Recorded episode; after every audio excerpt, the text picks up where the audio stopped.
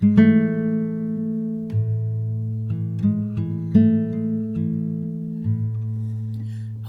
and welcome to the Know and Do podcast.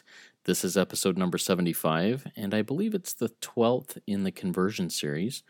And today we'll talk about the conversion of the Ethiopian eunuch. That's right, I'm going to hit a little bit more of an obscure reference in the Bible today, but I found it quite interesting. Now, I am Justin Barton, a son of God and the host of the Know and Do podcast. Thanks for tuning in. The Know and Do principle is basically this it's where knowledge becomes action, where education becomes application, where faith becomes works, where stewardship becomes magnification, and where testimony becomes conversion. Know and Do started out as a daily devotional through which I shared my personal experiences of faith and hope on the Facebook page, and I tied those to either a verse of scripture from one of many sources that people all over the world consider as inspired and holy. And from these experiences and sources, I then issued an invitation to myself and in turn the audience to do what is now known. I have since started doing some podcasting, doing a few interviews with professionals or creators and people just like you and me who are currently implementing the know and do principle in their lives. So, if you are interested in possibly sharing a little bit of your conversion story as we're talking about conversions, or just a little bit about uh, some experiences you've had in applying things that you learned, I would love to talk to you and perhaps we could do a quick interview of 20 minutes or so.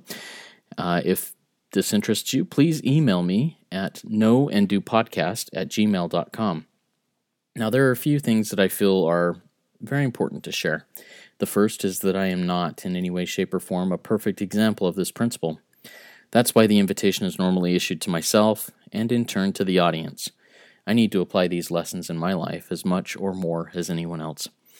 I also do not pretend to be an expert on doctrine or on any of the subject matters that will be shared. I only claim to be one of God's children, walking through life the best way I can figure, just trying to be a little bit better, one day at a time, striving to do God's will for me, and sharing what I experience. If you have found Know and Do to be a positive influence in your life, please subscribe to and review the podcast. It would also be super helpful and much appreciated if you went to Facebook and liked the Know and Do page. Now, on to today's topic of discussion or of study. Um, continuing the series of conversion on people and peoples throughout Scripture, and today I'll relay some of what I've learned on one of the more obscure ones in my mind is the conversion of the eunuch from Ethiopia. Now, as I was pondering on what to study recently, the story of that conversion of that eunuch from Ethiopia came to my mind. So I went to Acts chapter 8 and read it. Now, in short, I'm just going to summarize a little bit of the story. This eunuch from Ethiopia, who was someone of great importance and great responsibility in the Ethiopian society and in their kingdom, had come to Jerusalem to worship. On his way back home, he was sitting in his chariot and reading from the writings and teachings of Isaiah. Philip, a disciple in the Lord's church, heard him reading and went to him. In their conversation, the eunuch asked for some clarification on what he was reading. Philip was able and more than happy to testify that the person about whom he was reading was Jesus Christ. Now, from this testimony, the eunuch was converted and asked to be baptized. Philip was able and willing to do so because of the faith that the eunuch had in Jesus Christ. After the baptism, Philip is taken in a different direction, and the eunuch continues on his way rejoicing. Now, this is a cool story, and once again shows that God is not a respecter of persons, that all can and do fall under his umbrella of grace when they have faith in Christ and follow him. But as I read this story this time, I was a little bit more touched by the experience of Philip and his role in the story, and really the know and do principle in his life. Now, earlier in Acts chapter 8, Philip was out doing good. He was preaching of Jesus Christ and performing miracles and speaking with power and authority, so that others are taking note and receiving great joy. As the timeline continues, it appears that Philip is continually striving to ask for and do God's will in his life. Then, I assume, after Philip asks God something like, What is thy will for me today? a pretty dramatic experience happens in verses 26 and 27.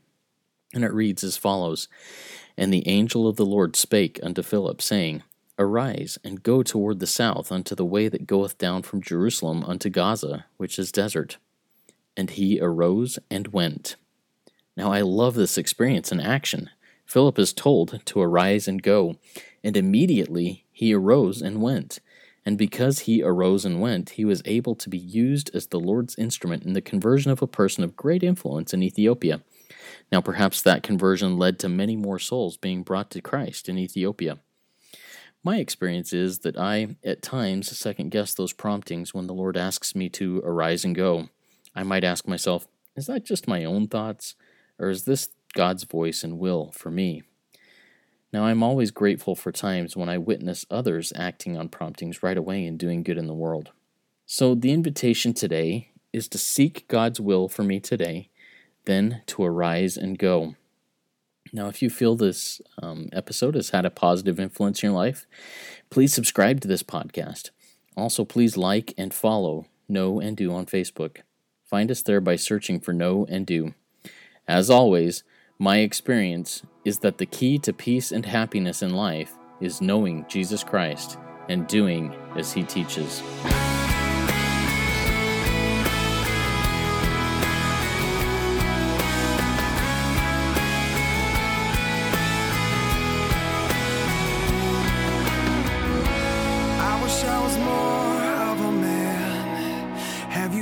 felt that way.